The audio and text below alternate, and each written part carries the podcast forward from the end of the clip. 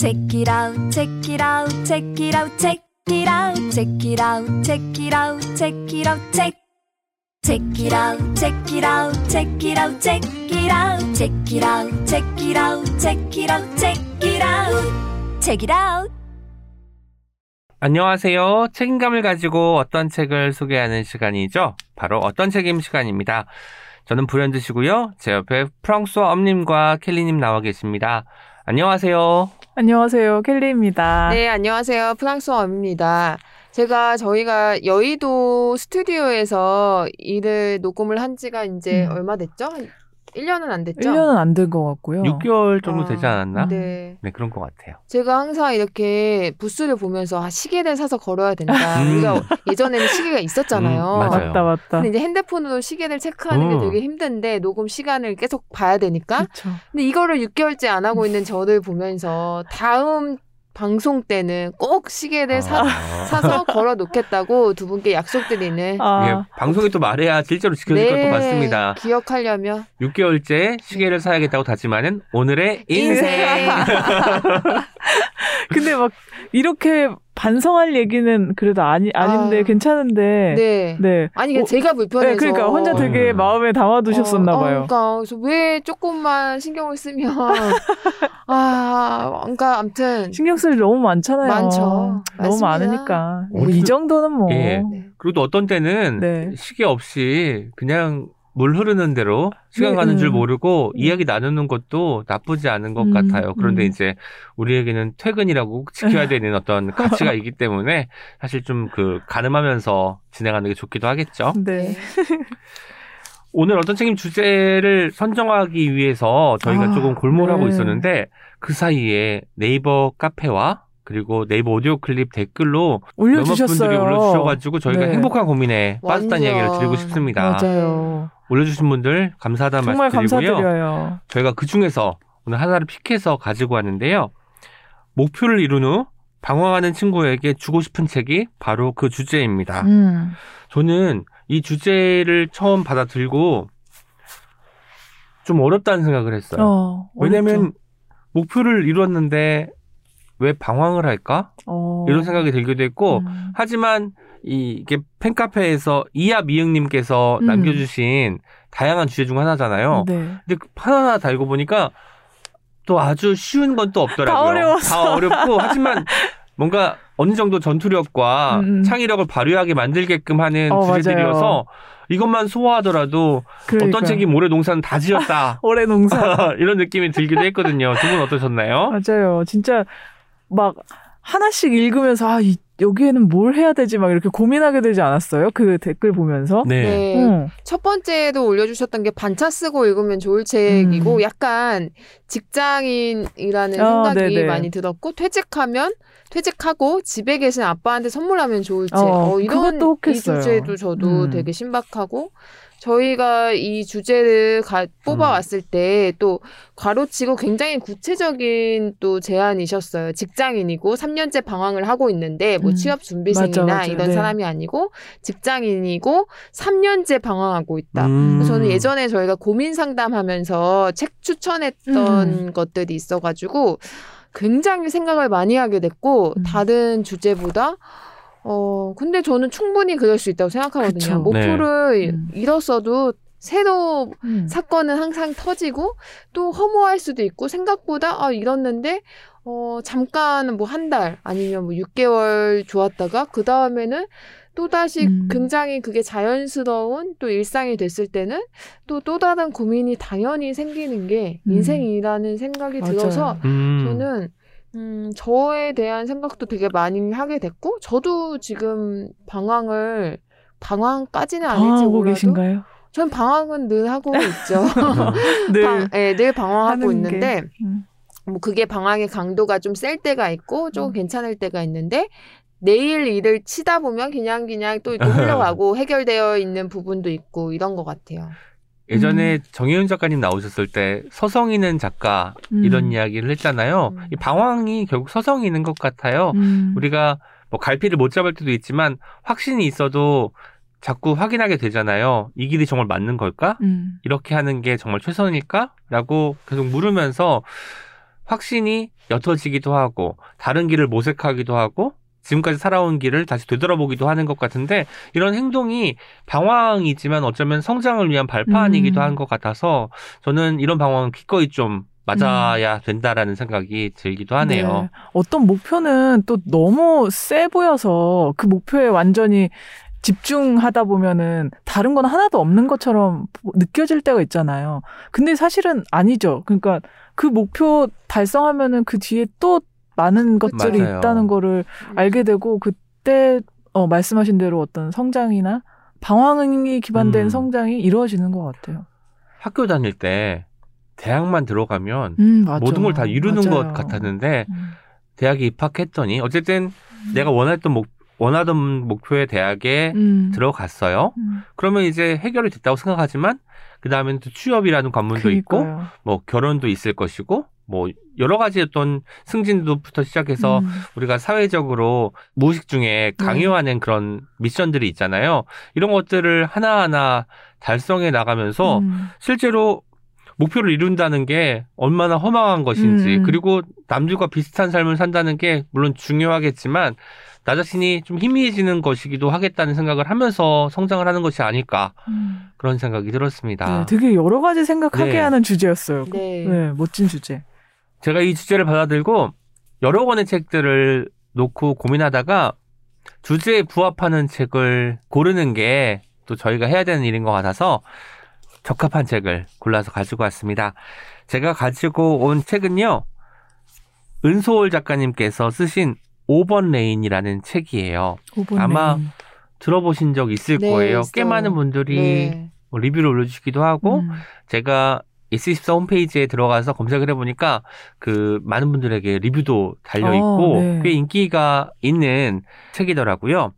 이 책은 제21회 문학동네 어린이 문학상 대상을 수상한 작품이고요. 심사평에 이렇게 써 있네요. 정직한 육체성에 대한 깨달음, 장래에 대한 진지한 고민, 두려움을 이겨내는 경험, 건강하고 당당한 여성 아동 주체가 탄생했다. 어. 라고 되어 있습니다. 다른 것도 아니고 정직한 육체성 이런 음. 말 오, 너무 강렬한 것 같아요. 멋지다. 우리가 보통 아동 청소년물 네. 생각하면은 뭐 성장을 다룬 게 많지만 거기서 뭐 체육 쪽 그리고 신체의 변화 쪽을 다루는 것은 그렇게 많지 않은 것 음. 같아요. 보통 정서적인 어떤 어려움이나 그 갈등 이런 것들을 초점을 맞추어서 어떻게 성장해 나가는지 음. 어떤 성장 통을 겪는지 여기에만 주목을 하는 경우가 많은데요. 이 5번 레인은 말 그대로 표지를 보시면 아시겠지만 수영에 대한 음. 이야기입니다. 수영 혹시 하실 줄 아나요, 두 분? 아, 너무 자유형은 배우고 하고요. 되게 천천히 갑니다. 아, 열심히 천천히. 천천히. 배영을 저는 절대 못 하겠어요. 배영. 어, 배영은 못 듭니다. 아, 자유형만. 못 뜸. 그러니까 배영은 뒤로 떠야 되는 가라앉아요? 거잖아요. 아니, 가라앉고 에, 가라앉죠. 음. 발을 배영은 안 돼요. 배영을 배우다가 포기했어요. 저는. 어 그렇구나. 음. 아, 킬리님 전혀 전혀 못 하고요. 아, 네, 잘하는 척 했어요, 제가. 아, 잘할 것 같았어요. 아, 너무 너무 배워보고 싶어요. 오. 진짜 코로나 끝나면 제 1 희망 버킷리스트예요. 잠수 같은 거 하셔도 잘할 것 네, 같아요. 뭐야. 오래 그- 참. 저 그래서 막 다 책으로만 관심 갖고 음. 있잖아요. 뭐 전에 그쵸. 거북이 수영 클럽도 맞아, 맞아. 맞아요. 맞아요. 소개해 드렸었고 재밌게 읽었던 책 중에 그 깊은 바다 프리다이버도 음. 굉장히 재밌게 읽어서 와, 맞다. 맞다. 물에 대한 거를 제일 관심이 많이 많아. 가져오신 분이야. 수영 보니까. 못하지. 네, 네, 또 수영은 못해요. 구현대님은 수영을 하십니까? 못합니다. 아유. 못하고. 제가 체육을 제 저도 잘 그러니까요. 못하는데 두 아니. 분이 너무 안 하니까 내가 그래 우리 오히려 너무 체육 안 한다. 예, 그러니까 자유형도 하시니까 우리가 옆에서 좀 자유형 배우고 그러니까요. 배영으로 넘어갈 수 있으면 좋겠다는 생각을 하게 되네요. 그런데 저는 보는 걸 좋아해서 수영 아. 경기를 아. 어릴 때부터 많이 봤는데 5번 레인 제목을 봤을 때 뭔가 제일 잘하는 사람들 보통 뭉클했어요. 제일 잘하는 사람들이라고 하지만 제일 잘하는 사람들은 4번 레인입니다. 아 그래요. 제가 한번 궁금해가지고 어. 그 결승전에서 보면은 제일 잘하는 사람이 꼭 4번 레인에 있는 거예요. 네. 그래서 이제 당시에 이제 아버지에게 여쭤봤더니 그 예선 성적을 가지고 가장 잘하는 사람이 4번 레인에 배정을 받고 음. 그 다음이 3번 레인이고 그 다음이 5번 레인인 거예요. 음, 세 번째로 네, 세. 번째죠. 마치 영화 4등이라는 영화 네. 기억하시면 알, 네. 기억하신 분들 계시겠지만 그런 것처럼 여기 등장하는 주인공 이름이 강나루라는 음. 분인데 강나루 학생은 이제 막 6학년이 됐어요. 그리고 어릴 때는 늘 금메달을 따고 오. 두각을 보였던 친구예요. 자유형을 프엄님처럼 전공으로 주종목으로 하고 있고요. 늘 4번 레인에 서서 혹은 뭐 가끔 이제 예선 성적이 좋지 않으면 3번 레인을 뛰다가 어느 순간부터인가 5번 레인에 서가지고 경기를 하는 자기 자신이 음. 발견되는 거죠. 그러면 음, 목표를 이룬 거잖아요. 나 수영에서 1등을 할 거야 라고 1등을 했는데 그 다음에 수영은 여전히 재밌고 자기 기록갱신 때문에라도 더 잘하고 싶은 어떤 것이지만 뭔가 노력을 계속 하는데도 누군가에게 밀려서 자꾸 2등하고 3등하고 음. 4등하고 하니까 강나루는 어느 날 좌절하게 되는 거예요. 음. 나는 열심히 운동하는데 왜 안 되는 거지? 이런 생각을 하는 거고, 그럴 때또 코치님들이 하는 말 있잖아요. 그 경기에서 승리가 그렇게 중요하지 않다. 결과보다는 과정이 중요하다고 하는데, 어린아이가 생각하기에, 아니, 내가 수영을 하는 거는 금메달을 따기 위해서 그런 거지, 왜 과정이 중요하다는 얘기를 자꾸 음. 하는지 모르겠다라고 이야기를 하는 거죠. 사실 이게 말을 들어서는 잘 와닿지 않는 말이잖아요. 음. 실제로 내가 경험을 해서 아 그때 어떤 깨달은 바가 있을 때 이 결과도 중요하지만 과정도 중요하다는 게 맞아요. 몸에 새기게 되고 음. 마음으로도 수긍할 수 있게 되기 때문에 그런 것들을 결국 발견해 나가는 이야기 같았어요. 어. 그래서 4번 레인이었다가 3번 레인, 5번 레인으로 이제 밀렸던 음. 강나루라는 학생이 계속해서 수영을 하면서 겪는 여러 가지 일들을 다루고 있고요. 이 책이 정말 좋았던 것 중에 하나는 우리가 이런 스포츠를 다룬 그 성장물에서는 내가 열심히 노력해서 결국 1등을 했어. 아, 이렇게 맞아, 맞아. 흘러가는 경우가 많이 있잖아요. 네. 뭔가 휴먼 드라마적인 느낌도 들어가 있고 인간극장 스타일의 그 자기 성공으로. 가닿는 그런 어떤 맞아요. 여정을 보여주는 반면에 이 책은 주인공인 강나루뿐만 아니라 그 수영부 친구들 있잖아요. 다른 친구들도 다 목표가 있을 거죠. 왜냐하면 메달권이 아니더라도 그 사람에게 목표가 없는 건 아니에요. 음. 결승전에 진출하는 것도 목표일 수 음. 있고 기존 기록보다 3초 이상 단축하는 것도 목표일 수 있고 단순히 취미로 하던 것을 한번 제대로 해보자라고 마음먹는 서 오는 그런 목표도 있을 거란 말이죠. 음. 그런 목표들이 달성이 되든 안 되든 그 과정에서 벌어지는 여러 가지 마음의 일들도 다루고 있어서 참 좋았다는 생각이 음. 듭니다. 음. 원래 강나루가 계속 1등을 하다가 언젠가부터 김초희 라는 초이 왠지 예, 잘할 것 같아. 예. 강자가. 나타났어요? 김초희는 원래 또 자유형 전공한 친구가 아니에요. 아. 저병이었나? 그것을 원래 하고 잘하고 있던 친구였는데 다른 학교 친구예요, 심지어. 네. 갑자기 자유형에 도전을 하더니 오. 처음에는 나루보다 못했어요. 네. 그 2위를 하거나 3위를 하거나 했다가 어느 순간 갑자기 기량이 부쩍 성장해서 오. 나루가 도, 저히 따라갈 수 없을 만큼 1초 이상 기록의 차이를 보이면서 어. 금메달을 따는 거예요. 음. 나루는 어처구니가 없는 거죠. 그리고 내가 노력을 계속하고 연습을 게을리하지 않는데 왜 나의 기량은 늘지 않는 것일까? 나의 기록은 왜 단축되지 않는 것일까? 스스로를 자책하는 시간도 많이 갖곤 하거든요. 어느 날 나루네 학교에 태양이라는 남학생이 전학을 옵니다. 근데 태양이는 사실 이 학교에 온 이유가 딱 하나 있어요. 전학을 왔는데 이유는 수영을 하고 싶어서 온 거예요. 근데 6학년이면 초등학교 6학년이면 운동을 시작하기에는 늦은 나이라고 음. 사람들이 많이 생각을 하고 있어요. 실제로 태양이도 그렇고 태양이 부모님도 그렇고 그 나루도 그렇고 나루가 속한 그 수영부 수영 수영 부원이나 코치들도 똑같은 생각을 하고 있는데요. 태양이의 마음은 딱 하나예요. 수영 이렇게 재밌고 아마추어 대화, 대회에서 재밌다. 내가 뭐 메달도 따, 메달도 따보고 했으니까 한번 나한테 정말 소질이 있는지 끝까지 한번 해보고 싶다. 음. 물 속에 있는 게 너무 행복하니까 그런 마음으로 들어오는 거죠.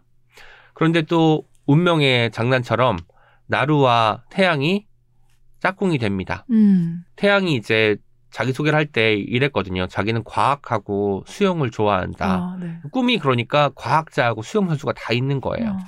그, 그러니까 나루는 가뜩이나 최근에 나간 대회에서 메달도 못 따고 기분이 안 좋은데 고깝게 보였겠죠. 그래서 막 그 책으로 탑을 쌓아요. 아, 넘어오지 말라고. 선 그어버리네요. 선 그어버리고.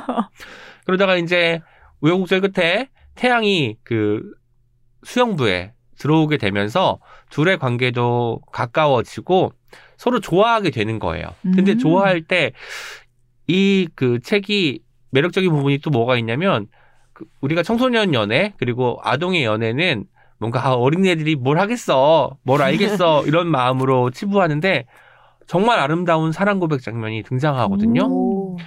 태양이가 물 속에서 나루에게 오. 고백을 하는 거예요. 물 속에서 멋있다. 네. 진짜 멋있다. 예전에 드라마에서 나온 게 몇 건 있었죠 명장면. 음. 아, 어, 오, 아, 에 이렇게 들리는 거예요. 아, 입 모양으로 네. 나너 좋아해. 오, 를 이렇게 한. 거죠. 나너 좋아. 네, 나너 좋아했는데 이제 물속이니까 이게 입 모양은 보이잖아요. 소리가 잘 안 들리고 아, 어, 어. 오, 아, 에가 되는 거죠. 그래서 이제 사실 그때도 이미 그 나루도 태양이에게 마음이 있었던 음. 것 같아요. 그래서 둘이 이제 만나게 되면서 같이 이제 운동도 하고 뭐 고민이 있으면 털어놓기도 하고 그 SNS를 통해서 그 문자를 좀 주고받기도 하면서 가까워지는 것 같아요. 그러다가 또 대회가 돌아오고 나루가 어떤 걸 보게 되냐면 늘 우리가 경기를 하면 자기가 출전한 경기 영상을 돌려보면서 뭐가 음. 문제였는지 파악하는 분석. 것을 한대요 운동 선수들은요. 그런데 그 초이가 운- 수영복이 막 반짝반짝 빛이 나는 것 같은 거예요. 저 수영복에 뭔가가 이상이 있는 것 같다. 어?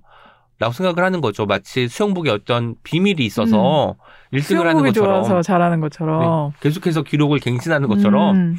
느껴져서 어떤 연습날 우연히 이제 큰 대회를 앞두고 학교에 있는 그 수영장은 폭이 25m밖에 안 된대요. 음. 50m가 되는 데에 가야 이제 실제로 기록을 잴 수 있으니까 음. 거기에 가서 훈련을 하는데 초이가 다니는 학교의 수영부원들도 온 거죠. 거기 탈의실에서 나루가 자기도 모르게 초이의 그 수영복을 갖고 나오게 돼요. 안 돼. 사실 그럴 마음이 아니었고 어. 정말 반짝반짝 빛이 어. 나는지 확인하려고 갔는데 음. 그때 수영부원들이 들어오니까 아, 아. 뭔가 당황해서. 이걸 들고 나온 거예요. 그런데 아. 어떻게 돌려줘야 될지도 모르겠고 하니까 음. 당황하고 있다가 이제 그러면서 나루의 고민이 또급 깊어질 거 아니에요.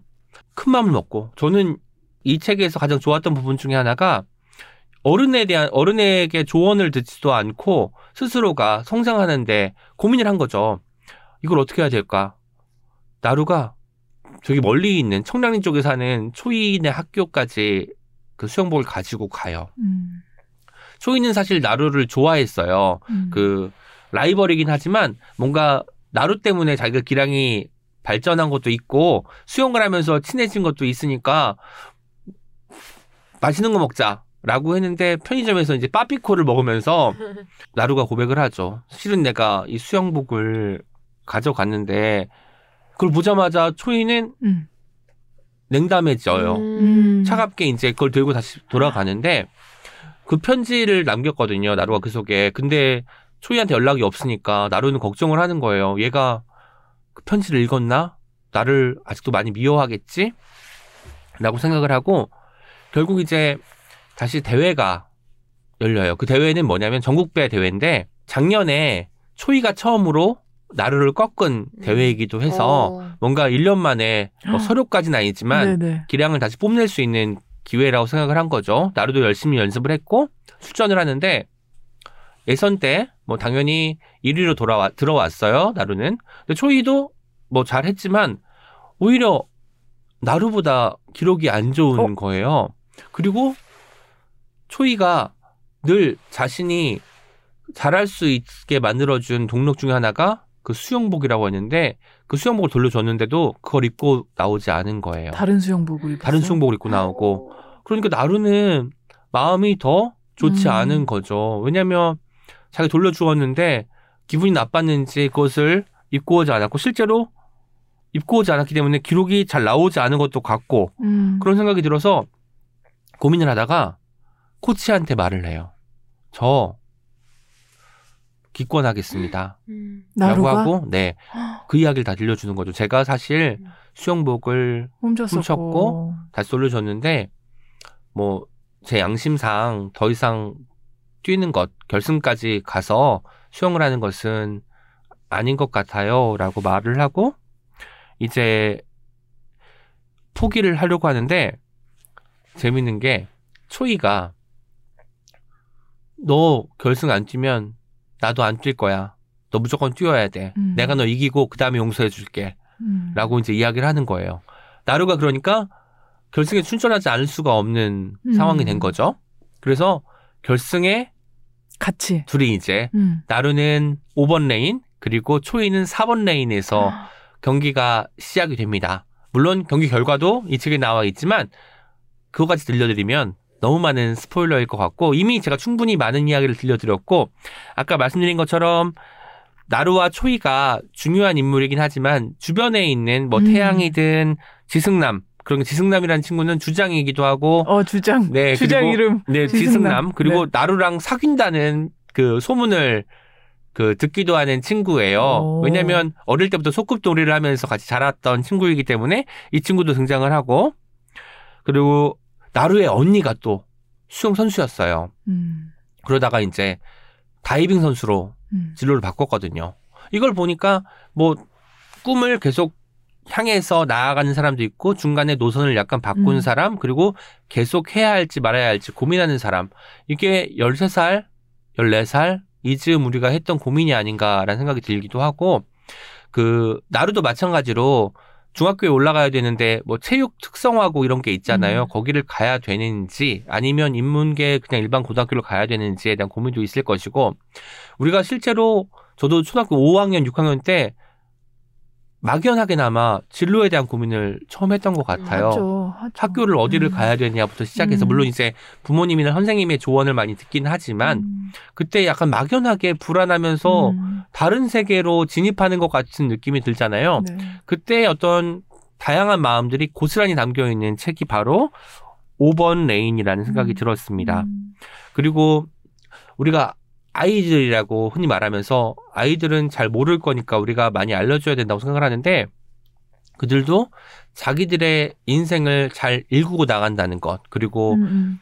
수영을 하려면 그 발로 뒤를 차면서 앞으로 나아가야 네. 되잖아요. 그런 것들을 매일매일 하고 있었다는 것을 이 책을 통해서 다시 한번 깨달을 수 있었고요. 제 청소년기를 또 돌아보기도 한 책이기도 합니다. 그리고 이게 어린이 문학상 대상을 받았지만 어른들이 읽기에 더없이 좋은 것 같아요. 왜냐하면 그때 그 시절을 떠올리기도 해주고 혹시 뭐 이만한 자녀가 있다면 이들의 어떤 마음을 이해하는 데도 음. 큰 도움이 될 것 같아서 저는 청소년 그리고 어린이뿐만 아니라 어른들에게도 이 책을 읽었으면 좋겠다는 생각이 들고 오늘의 주제죠. 목표를 이루는 1등을 해본 음. 나루가 방황을 해요. 물론 이 방황은 자신 성적이 떨어졌기 때문에 오는 것이기도 하지만 그 내면에는 내가 정말 이 일을 하고 싶은 것일까? 음. 수영을 계속하고 싶은 마음이 있는 것일까? 라고 질문한 데서 비롯하는 것이거든요. 그러니까 방황하는 친구에게 저는 이렇게 말하고 싶어요. 그 목표가 정말 네가 원하는 목표였는지를 생각해 보라고. 음. 그러면 원하는 목표였으면 그 목표에서 파생된 다른 목표가 나올 것이고 그러지 않았다면 정말 꿈을 향해서 다른 목표를 세울 수 있을 테니까 음. 거기에도 부합하는 것 같아서 5번 레인이라는 책을 가지고 왔습니다. 음. 저는 나루가 정직하게 코치님한테 얘기하고 어 여기 게, 게임을 포기하겠다라고 말하는 그 장면이 너무 멋있는 것 같아요. 나루의 성격을 딱 보여주는 네. 그런 너무 귀한 장면인 것 같아요. 심사평이 아까 음. 건강하고 당당한 여성 어. 아동 주체가 탄생한다라고 네네. 했는데 아동들은 우리가 돌봐줘야 될 것 같고 음. 뭔가 계속 조언을 해주고 이끌어줘야 될 것 같은데 그리고 이렇게 결정도 제대로 못할 것 같고 왠지 그러니까. 그래서 우리가 조언을 해줘야 될 것 같은데 스스로 너무 정확한 결정을 하는 거예요. 그렇죠. 그래서 우리가 아동들에게 오히려 음. 배울 점이 많은 것 같아요. 맞아요. 우리는 생각이 많다고 다 잘 되는 맞아요. 게 아니잖아요. 정확- 정말 맞아요. 투명하게 바라봤을 때 더욱더 전공법으로 접근, 접근 할 수 있는 것도 같다는 생각이 들었습니다. 맞아요. 사실은 결정 더 못하죠. 그럼요. 또 성인- 재밌는 것 중에 하나가 아이들이 대회에 출전하고 돌아오면 뭘 먹는지 알아요? 길티 플레저로 음. 그 초콜릿? 핫도그? 매운 불당면이나 아! 오. 이런 것들을 먹는 거예요. 음. 왜냐면 실제로 매운 불닭. 뭔가 속이 쓰리거나 음. 더부룩하면 수영하는데 지장이 있을 거 아니에요. 이것도 어른들이 알려준 게 아니라 본인들이 경기를 해보니까 깨달은 거예요. 오. 그러니까 이제 대회를 앞두고는 그런 자극적인 음식을 피하다가 음. 대회가 끝나면 탄산 음료부터 시작해서 어. 먹고 싶었던 것들을 같이 먹는 게이 수영부의 전통이라고 하는 거예요. 아마도 어린아이들은 우리가 모르는 사이에, 물론 어른들을 볼 수 없는 사이겠죠? 스스로가 깨닫는 시간도 있을 것이고, 그리고 어떤 것을 발견해서 서로 나누는 시간을 가지고 있다고 생각을 하니까 학교에서, 그리고 이제 공동체 내에서, 또래 집단 내에서 그들의 어떤 행동 하나하나를 유심히 들여다보면 앞으로의 또 미래가 또 보이지도 않, 보이지 않을까 그런 생각도 들었고요. 음. 지금 빨리 코로나19 때문에 집에서 많이 있는 친구들이 왜 학교에 가야 되는지가 다시 한번 좀 절실해진 책이기도 했습니다. 그러게요. 친구들이 서로를 보면서 또 성장하고 친구들을 위해서도 성장하고 내가 뭐 그런 거잖아요. 그런 거를 많이 경험해야 될 텐데 네. 그런 생각이 드네요. 마지막으로 제가 달달한 편지를 하나 소개할게요. 편지? 달지는 않고요. 그 태양이가 태양이가 나루에게 이제 나루에게. 나루가 굉장히 의기소침해 있고 그 수영복 사건 때문에 고백을 하고 나서 이제 부끄러우니까 이제 집에 막 돌아갔을 때가 있을 아, 거예요. 네네. 고백을 받고 둘이 사귀지는 않은 건가요? 아, 사귀고 사귀고 사귄 상태에서 이제 아. 편지를 또 줬죠. 아, 네네네. 여자친구하고 음. 그 연락이 안 되니까 음. 편지를 줬는데 마지막이 정말 뭉클한 문장입니다. 어, 아마 이런 연인이 있으면 힘이 날 것 같아요. 어. 난 항상 네 편이야. 혹시 네가 네 편이 아닐 때에도 알았지? 힘내. 너무 좋다. 명언이다. 네가 네 편이 아닐 아, 때도 네 편이다. 하, 방송 진짜. 듣고 계시는 청취자 분들 중에서 와. 누군가에게 고백해야 될 때 꼭 두 번째 문장 아니네요. 네. 네가 네 편이 아닐 아닐 때도, 때에도. 나는 네 편이라는 요 문장 꼭 메모하시길 바랍니다, 여러분. 와, 정말 각주 달아주세요. 아, 각주 정말. 출처 분명히 밝혀주시고요. 5번 레인입니다. 와, 어. 멋지다. 그래서 이 책 읽으면서 약간 저도 사실 늘 방황한다고 생각을 하거든요. 음. 목표라는 것도 뭐 늘 생겨나는 것이기도 하지만 어느 순간 사라져버리기도 하는 게 목표라는 음. 생각이 들기도 하면서 그런 것들을 생겨나게 하면서 또 포기하게 되면서 좌절하기도 하고 당황하기도 하고 잘 살고 있나 자문하기도 하고 있는 그런 상황인데 이 책을 읽고는 물속이 굉장히 막잖아요. 음. 뭔가 그런 곳에서 오랫동안 숨을 참고 다시 수면 위로 올라왔을 때 음. 그 가뿐함이 느껴지는 소설이어서 어. 많은 분들에게 꼭 추천하고 싶은 책이라는 말씀도 드리고 싶네요. 음. 제가 책이라웃 으로 또 먼 훗날 문체부 어, 상 타는 게 또. 목표. 목표인데 그 목표를 목표를 달성하고 나서 방황할 것 같은 그런 생각도 들고 어. 농, 네, 농담이고요. 저희 목표가 있어죠, 맞아요. 네, 갑자기 재밌습니다. 목표를 정해놓고 음. 힘들 것 같아서 자꾸 음. 방황하는 저의 모습이 갑자기 떠오르고 제가 최근에 이제 꽂힌 드라마가 런 온. 아, 이란 신세경 님이 출연하는 드라마인데 음. 그것도 이제 육상부 이야기예요.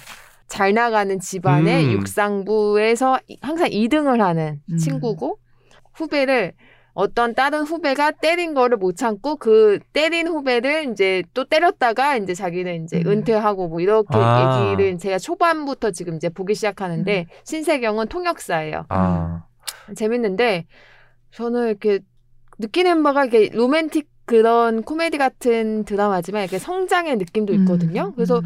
아 이분 이 고민하시는 분들도 그냥 그 그냥 한창 잘 나가는 육상 선수의 또 새로운 길이 또 이제 열리고 음. 뭐 사랑도 찾고 이런 이야기지만 제가 4부까지밖에 안 봐가지고 지금까지 괜찮은 방송인지 는 음. 모르겠지만 저는 굉장히 지금도 인기 많은 것 같아요. 네. 음. 재밌고 좋- 좋은 드라마라는 생각가 음. 예, 명대사도 좀 나오고 좋더라고요. 이게 스포츠가 우리한테 주는 어떤 맞아요. 이- 인생의 은유 같은 게 있어요. 그렇죠? 맞아요. 어. 네. 수영을 할때 네. 물속에 뛰어들잖아요. 어. 마치 인생에 뛰어드는 것 그러니까요. 같은 제대로 된 어떤 인생을 향해서 뛰어드는 느낌이 들고 음. 또 지겨울 때 얼마나 있을 거 아니에요. 음. 50m를 가려면 이게 쉬운 일이 아니니까 음. 숨 막히고 음. 포기하고 싶고 하는 순간에도 어떻게든 터치패드를 찍기 위해서 음. 달려나가는 그 것들이 인생하고 맞닿아 있는 것 같고 맞아요. 음. 그 스포츠가 주는 어떤 여러 가지 어떤 그 요소들이 음. 인생과 맞닿아 있는 음. 부분 그래서 은유적으로 많이 풀어 헤쳐질 수 있는 부분이 참 많은 것 같아요. 맞아요.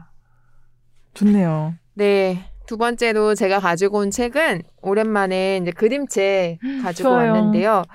어, 제가 이 주제를 받고선, 어, 최근에 읽은 책과 또 맞닿아 있는 책이 없어서 또 막 책장을 엄청 뒤지다가 이 책은 제가 6개월 전쯤에 샀나? 그랬는데 언젠가 책이라웃에 소개할 어. 수 있지 않을까 하는 기대감으로 음. 샀던 책이에요.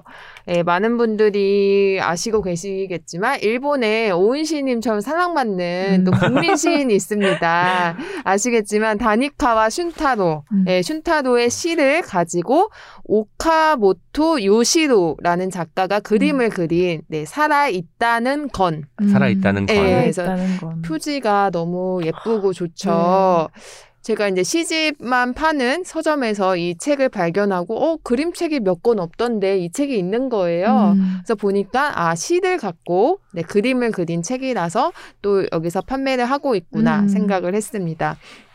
저는 슌타로의 뭐 글을 아주 많이 읽지는 못했지만 항상 이렇게 아 인생을 되게 멀리 본다는 느낌 그런 음. 생각들을 시를 통해서 아니면 뭐 인터뷰집 같은 거 읽을 때도 그런 생각들을 많이 했었는데 어 지난번에 제가 오늘의 인생 가지고 온 네. 맥락이랑 좀 비슷한 것 같아요.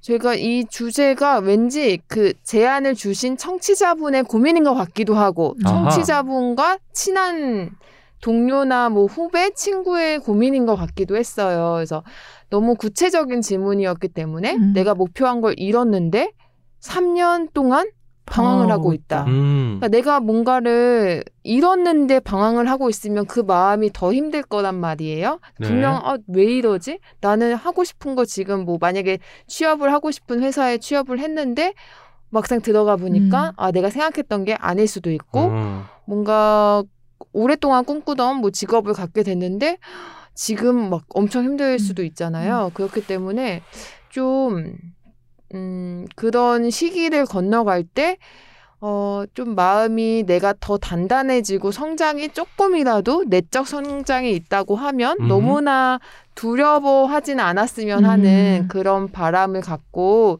이 책을 가지고 왔습니다.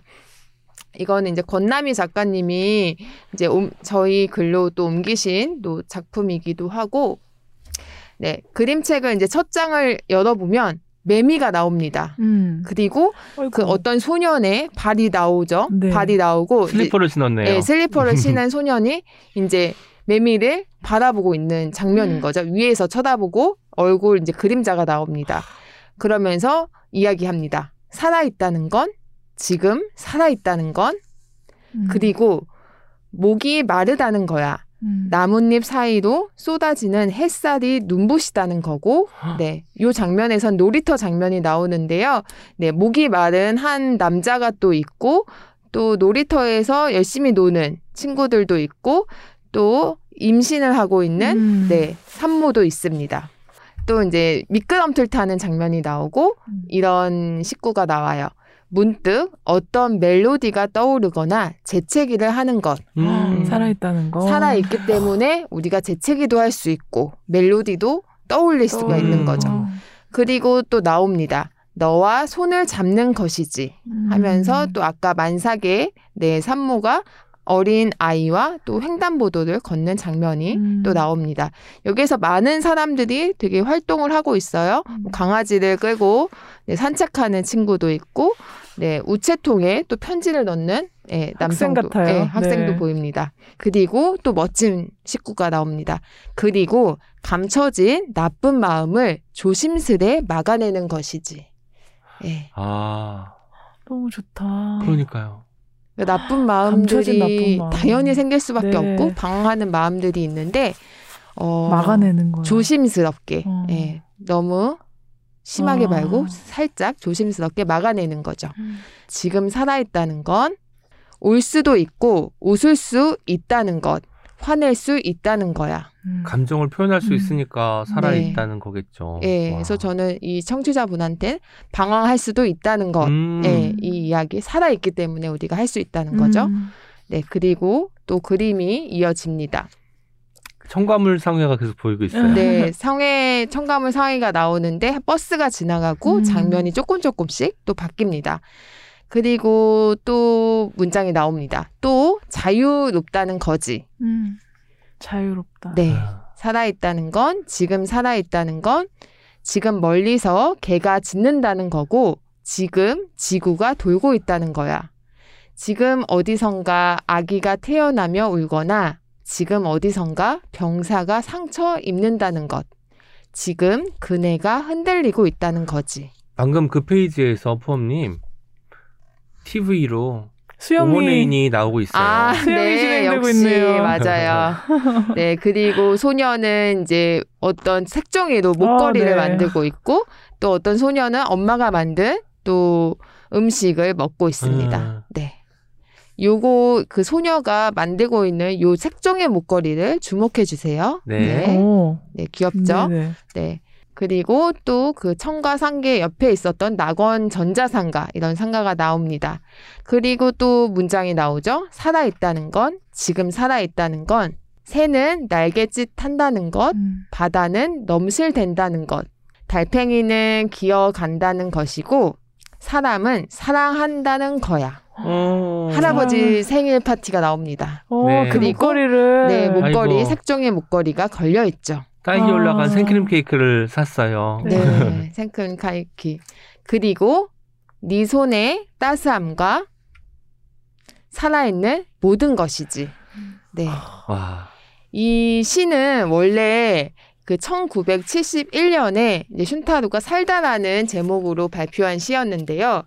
일본의 한 출판사 편집자가 그 동일본 대지진 일어난 이후에 한 초등학교에 음. 갔는데 음. 죽음에 대해서 고민하는 죽음에 음. 대해서 관심이 있는 한 소녀 소년 소년 잘 음. 모르겠어요. 그 친구의 이야기를 듣다가 아 이 아이들한테 어떤 이야기를 해주면 좋을까 음. 생각을 하다가 요 식구를 가지고 그림책을 만든 작품이에요. 아, 네, 의미가 되게 크네요. 네, 크죠. 네.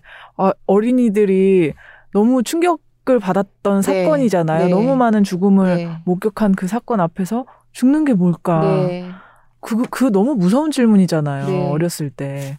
그렇죠. 삶과 죽음을 음. 이제 눈앞에서 되게 목격한 그러니까. 상황인데 이 질문과 이 책이 어떻게 연결될까 이렇게 음. 고민, 그러니까 뭐 알쏭달쏭한 분도 계실지 모르겠지만 저는 그냥 살아 있으니까 방황한다고 음. 생각이 음. 들어요. 음. 그러니까 저는 방황을 너무 늦게 하면 힘들고 일찍 방황할수록 좀 좋지 않나 이런 생각들을 제가 한 30대 이후 넘어가면서부터는 했던 것 같아요. 내가 이 음. 지금 고민을 5, 60대 안에서 그래도 다행이다. 아, 이런 생각- 총량이 정해져 있다면. 예.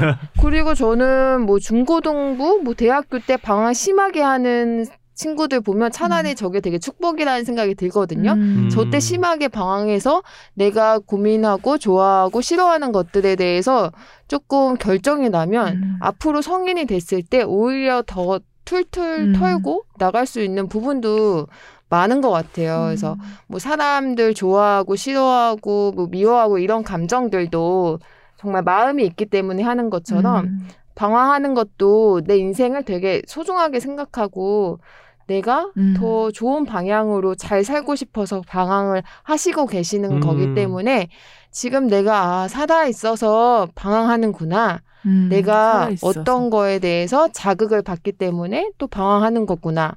뭐 이런 생각을 하면서 너무 내 문제에 이렇게 깊이 파고들 때는 그냥 주변에 있는 여러 뭐 장면들, 사람들의 얘기 그런 것들에 조금 조금씩 관심을 가지다 보면 그 내 방황이 그 음. 일상 속에서 조금 이렇게 퍼지면서 언젠가 그냥 아 이래서 내가 방황했구나 아니면 아 시간이 정말 해결해 준, 줬네 음. 이런 생각도 하시지 않을까? 그러면서 만약 방황하던 가운데 조금 나쁜 마음과 힘든 마음이 들면 조심스레 조심히 예. 조금 막아내시면서 음. 또 하시면 좋겠다는 생각이 들고 맞아요. 이 그림책은 되게 선물하기도 너무 그러네요. 좋은 네. 책이고 내용이 그냥- 너무 좋네요. 네, 진짜. 그리고 받았을 때 너무 마음이 따뜻해지는 음. 뭐 저는 이 책을 제가 사긴 했지만 어 누구 어떤 사람한테 줘도 음. 뭐 아이들 뭐 그리고 청소년 그리고 친구한테도 너무 뜻깊은 책이 될 것 같아서 음. 이 책을 가지고 왔습니다. 아, 좋다. 그 슌타로가 쓴 시 제목이 원래 살다였다고 했잖아요. 근데 우리가 늘 살고 있지만 그 죽음을 간접 경험하거나 지켜보는 상황에서 삶이라는 것, 살고 있다는 감각이 더욱더 첨예해지는 것 같은데 그러면 이제 죽음에 대한 이야기를 쓸 수도 있었을 텐데 그러므로 삶이 이렇게 소중한 것입니다라고 말할 수도 있었을 텐데 음. 일상의 여러 가지 상황들, 우리가 매일매일 보고 음. 생각하고 느끼는 것들을 이야기하면서 이게 우리가 살아있다는 증거입니다라고 이야기해 주니까 더욱더 내가 발 담고 있는 이 삶이 소중해진다는 생각이 음. 들기도 해요. 맞아요. 그리고 어 방황 방황하는 마음이 들 때, 그러니까 약간 괴, 괴로울 때 너무 그 생각만 안 할 수 있게 해줘서 좋은 것 같아요. 네. 맞아요. 너무 그 생각만 안 했으면 음, 좋겠거든요, 맞아요. 사실. 음. 그거 그 생각 너무 한다고 사실 달라지는 게 없으니까 음. 조금 삶에 대한 이야기나 음. 다른 이야기를 집중해보는 시간을 갖는 것도 되게 도움이 될 것 같다는 네. 생각도 드네요.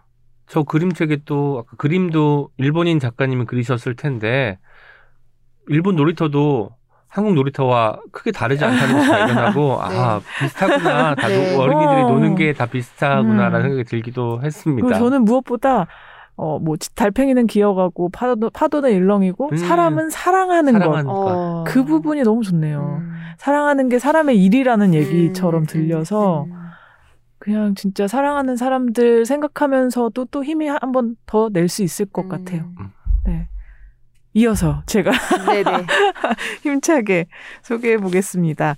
제가 가지고 온 책은 머나먼 섬들의 지도입니다. 음. 책이 너무 예쁘죠. 저이 네. 책 되게 궁금했었는데 아, 그래요? 이게 이미지만 많이 봤었거든요. 근데 실물로 보니까 엄청 예쁘네요. 네, 네. 저는 오. 이책 표지를 제하고 이제 그 판형과 음. 그 디자인 스타일만 보면 어릴 때 어른들이 쓰는 그 노트 있죠. 노트 맞아요. 뭔가 어른들만 쓸 수 있는 뭔가 비밀한 노트가 생각이 되더라고요. 음, 네. 어, 이 북 디자인에 대해서도 조금 말씀드릴게요. 우선은 저자 소개부터 하자면 저자는 유디트 샬란스키라는 아, 독일의 작가이자 음. 북 디자이너예요. 그러니까 작가로 소설도 쓰고요. 음. 북 디자인도 하는 굉장히 멋진 분인데 이기준 작가님 같네요. 어, 어. 네네. 그런데 이제 이부, 이 책은 독일 부흐쿤스트 재단이 발표하는 가장 아름다운 독일 책에 선정된 아. 적도 있대요. 음. 이책 찾아보니까 그 원서랑 똑같은 북 디자인으로 음. 한국판도 출간이 되었더라고요. 이게 표지가 저는 구입한 지 조금 돼서 약간 이 푸른 표지 색깔이 약간 바랬거든요. 이 뒤에랑 약간 색깔이 다르죠. 앞, 음. 앞에가 햇빛을 아. 받아서 그런 건데 저는 이것도 이 저자의 마음 같아서 좋았어요. 어. 그러니까 다 이 책을 이런 식으로 디자인해서 각자 자기만의 책이 될 수 있게 오. 했던 음. 마음이 아닐까 음. 그런 생각도 했고요. 저자가 어렸을 때부터 지도책을 좋아했대요. 이 책은 지도책이에요. 오. 소설도 오, 네, 소설-. 네네 소설도 쓰고 북 디자인도 하는 분이 쓴 지도책. 그래서 그 정말 저먼 우리가 가기도 힘든 그런 먼 바다의 한가운데 있는 그런 섬들을 한 곳에 모아놓은 그런 섬에 관한 지도책이고요. 저자의 지도책에 대한 사랑부터 얘기를 하자면 어렸을 때부터 완전 지도책에 빠져서 산 거죠. 저자가 1980년생이거든요. 그리고 음. 독일 동독에서 태어났어요. 통일 전에. 그러니까 여행이 자유롭지 않았고 자유롭지 않다 보니까 지도책으로 여행하는 게 본인의 어렸을 때 취미였던 거죠. 책에 이런 장면이 나와요. 저자가 8살 때 갈라파고스에 관련된 다큐멘터리를 이제 무심코 보게 된 거죠. 거기에 뭐 거대한 이구아나가 나오고 막 나레이션은 어 저런 이구아나들은 수백만 년 전에도 저 모습이었겠죠. 뭐, 뭐 이러면서 그런 내용이 나오니까 그걸 보자마자 너무 여행 가고 싶다. 저곳에 가보고 싶다. 음.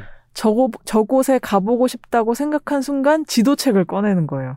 아, 갈 수 없으니까. 네. 그래서 그 지도에서 갈라파고스가 어디야? 막 이렇게 찾아서 보니까 그 연푸른 대, 대양 가운데에 섬들이 작은 점처럼 모여 있는 그곳이 갈라파고스 제도다. 네. 그러면서 아 이제 나 여기에서 이렇게 질러 가면은 이 바다도 건너고 이러면서 이 지도를 손 검지 손가락으로 쭉 만져가면서 남극도 가보고 뭐 이런 식으로 세계 여행을 한 번 하는 거예요. 동선을 짜는 거죠 손가락으로 네, 그렇게. 네.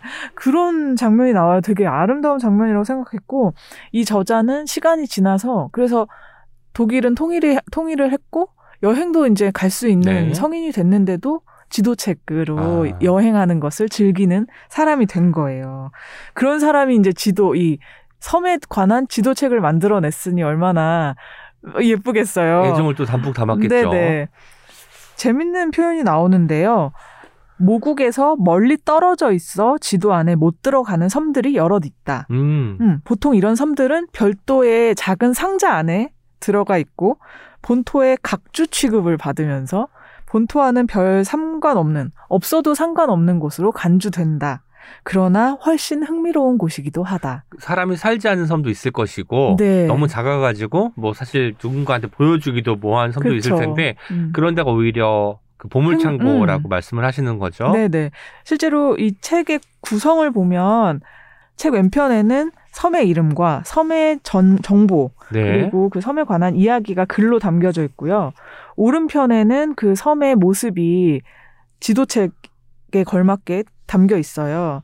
근데 섬에 관한 이야기들을 보면 진짜 너무 흥미로운 얘기가 많거든요. 도저히 인간이 갈 수 없는 척박한 환경.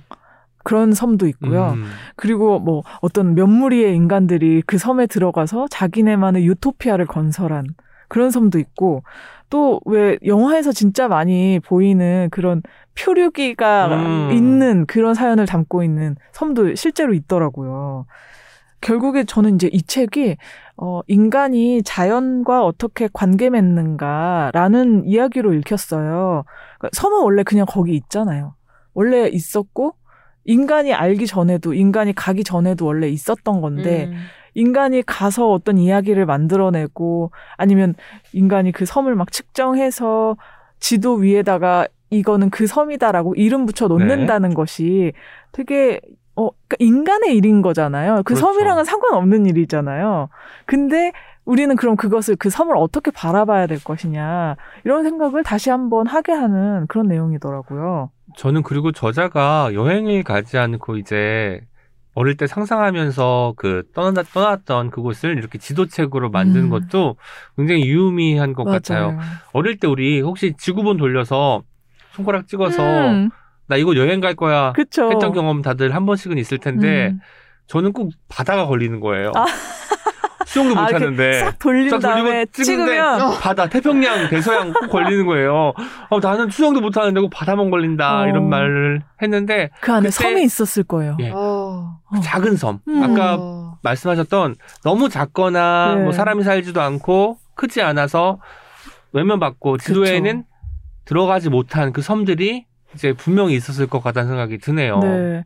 그 섬들의 사연이 쭉 나와 있는데요. 그 중에 제가 이제 이 인간이 섬을 어떻게 대하냐 이 문제에 대해서 되게 마음 아프게 음. 읽었던 부분이 있었어요. 그 섬 이야기를 하나 소개하고 싶은데요.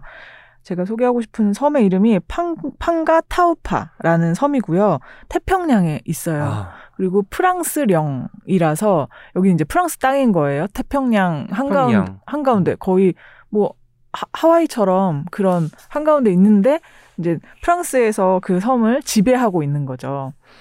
원래는 사람은 안 살고 굉장히 풍부한 자연 환경을 가지고 있는 그런 섬이었어요. 네. 근데 세계 2차 대전도 다 끝난 후에 왜 그때 이제 세계 열강들이 핵무기 개발에 굉장히 경쟁적으로 참여했잖아요. 네네. 당시 이제 프랑스도 핵무기를 개발하려고 1960년대 이야기인데요. 이제 수소시, 수소폭탄 실험을 해야 되잖아요. 근데 사람이 있으면 안 되고 그래서 찾다가 이 섬에서 아, 수소폭탄 핵실험을 해요. 얼마나 파괴력이 있는지를 네. 파악한 거죠. 네. 그래서 이 섬에는 지금 아무것도 남아있지 않다고 합니다. 원래는 그 자연 경관이나 이런 것들이 굉장히. 좋았을 텐데. 네. 어. 그리고, 그리고 이 저자의 문장이, 뭐 소설도 쓰시는 분이잖아요. 문장이 정말 담백하면서 우아하고 아름다운데요. 제가 방금 말씀드린 판가타우파라는 섬에 대해서 이야기를 남긴 후에 마지막 문장이 이래요. 수소폭탄 실험 이후 이 섬에 남아있는 거라곤 아무것도 없다. 집도 시설도 나무도 아무것도 없다. 방사능 오염으로 섬 전체가 봉쇄된다. 이후 6년 동안 판가타우파에는 그 누구의 출입도 허락되지 않는다. 음. 너무 무겁게 네. 네, 이렇게 끝나요. 아무것도 남지 않았지만 여전히 지금 지구상에 존재하는 섬인 거죠. 그쵸. 예. 한편으로는 음. 인간이 뭐 개발 혹은 이런 실험을 명목으로 섬을 많이 개발하고 파괴하면서 음, 음. 그 섬이 원래 가- 고유에 가지고 있었던 특성들을 다 무화시키는 것 같아서 맞아요. 안타깝기도 합니다. 네, 그런 안타까움도 드는데 또 어떤 섬은 아무리 노력해도 들어가기 힘들었던 그러니까 인간을 받아주지 않은 거죠. 음. 엄청난 그 파도와 아, 절벽과 이런 것 때문에 도저히 이제 배로 배가 다가가지 못한 정박을 할 수 없군. 네, 그런 섬들. 상황에서 뭐 그런 걸 또 생각하면은 인간이 되게 하찮아지고 음. 인간이 이렇게 막 뭐든지 할 수 있을 것처럼 뭐그 섬에다가 자기 이름 붙이고 막 이러지만 자기가 발견했다고 마치 그 섬을 자기가 만든 것처럼 그런 행위를 하지만 사실 섬은 그냥 섬일 뿐인 거죠. 음. 뭐 우- 인간이 어떻게 할 수 없는 섬. 뭐 그런 생각도 하게 되고요. 책 소개를 준비하면서 찾아보니까 독일에서는 이 책이 2016년도에 라디오 연극으로 제작이 됐대요. 오, 라디오 와. 연극. 네, 라디오 연- 연극. 그래서 막 이런 소리도 음. 담고 파도 소리 같은 거. 네네. 네, 진짜, 어, 이, 목표를 이룬 다음에 방황하는 분이 제가 아까 음. 너무 힘들지 않았으면 좋겠다고 그, 그 방황을 너무 깊이 생각하지 않았으면 좋겠다고 말씀드렸는데 이 책은 그 어떤 약간 여행하는 기분도 들어요. 음. 그리고 그런 라디오 연극으로 제작된 것도 아마 그런 좀 그 섬에 머물러 있을 수 있게 하는 음. 그런 쉼을 준다는 느낌도 들거든요. 그래서 뭔가 나를 잊어버리는 순간을 만드는 것도 참 좋겠다는 생각이 들었어요.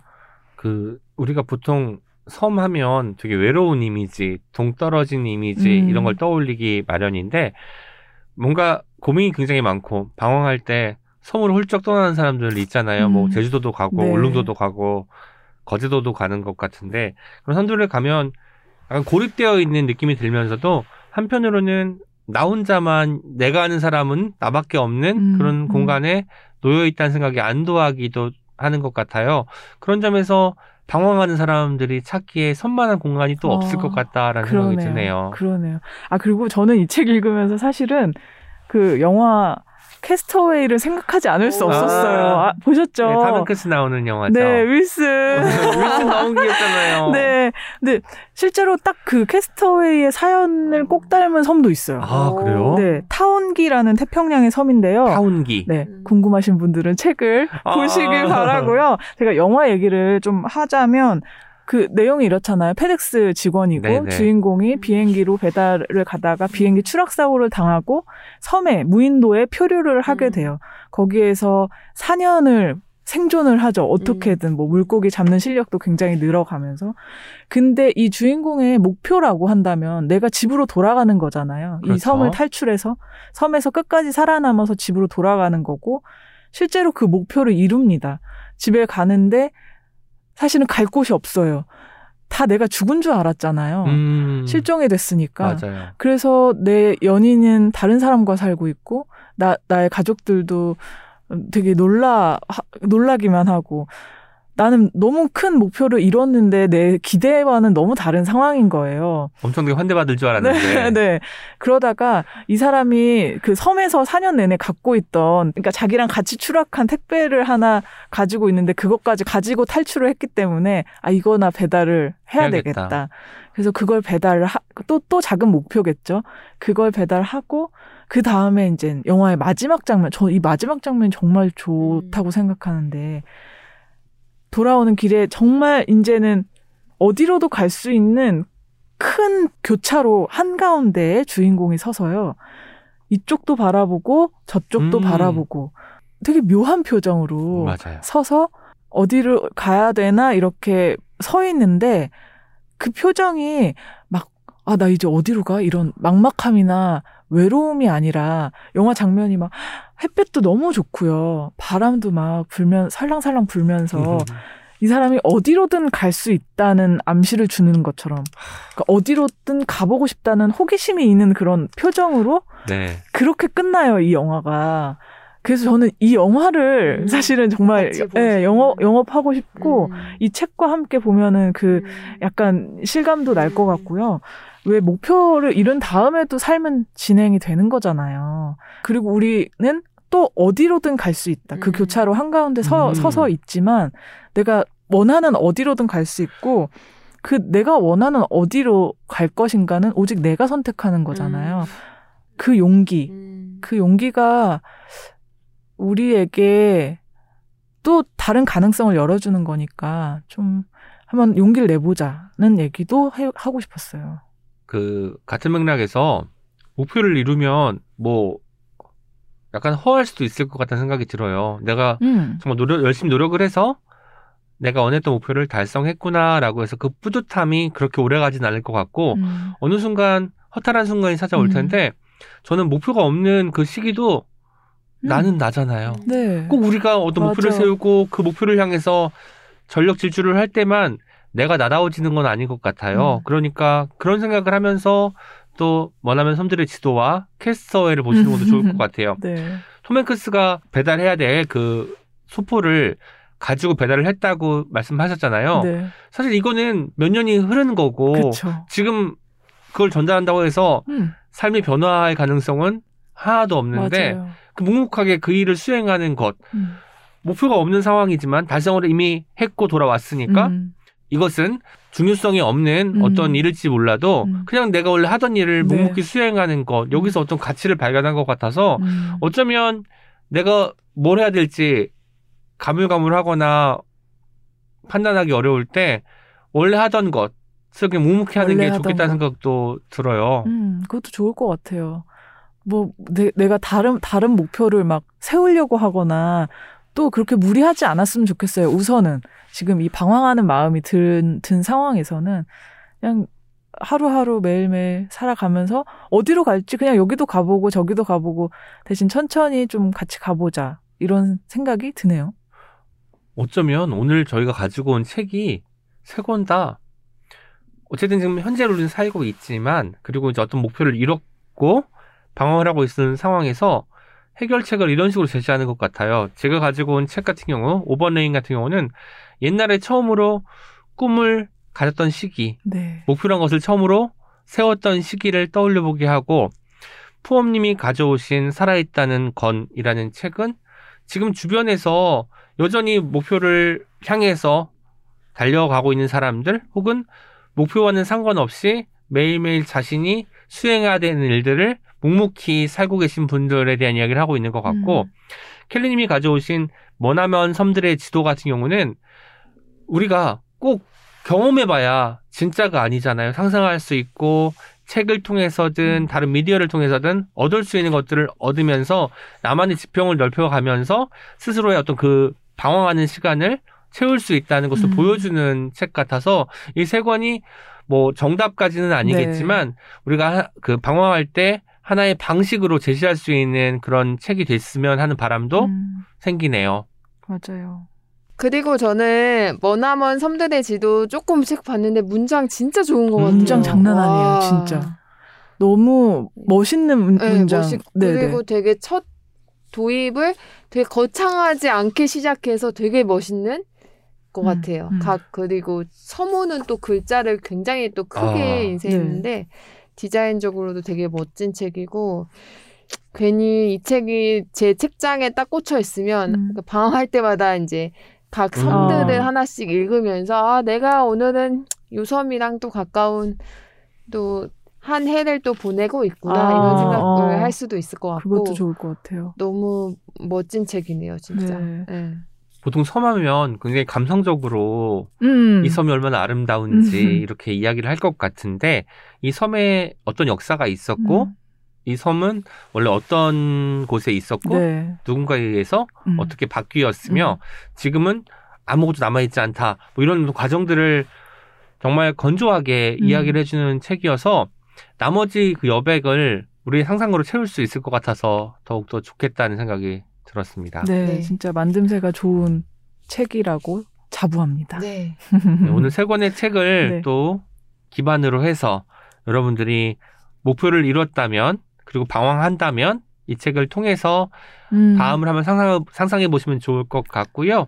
그러지 않은 분들이라도 뭔가 떠나고 싶은 것, 그리고 예전을 도- 돌이켜보고 싶은 것, 일상을 잘 들여다보고 싶은 것, 이런 마음을 갖고 계신 분들이 이 세 권의 책과 함께 하시면 좋겠다는 생각이 듭니다. 음.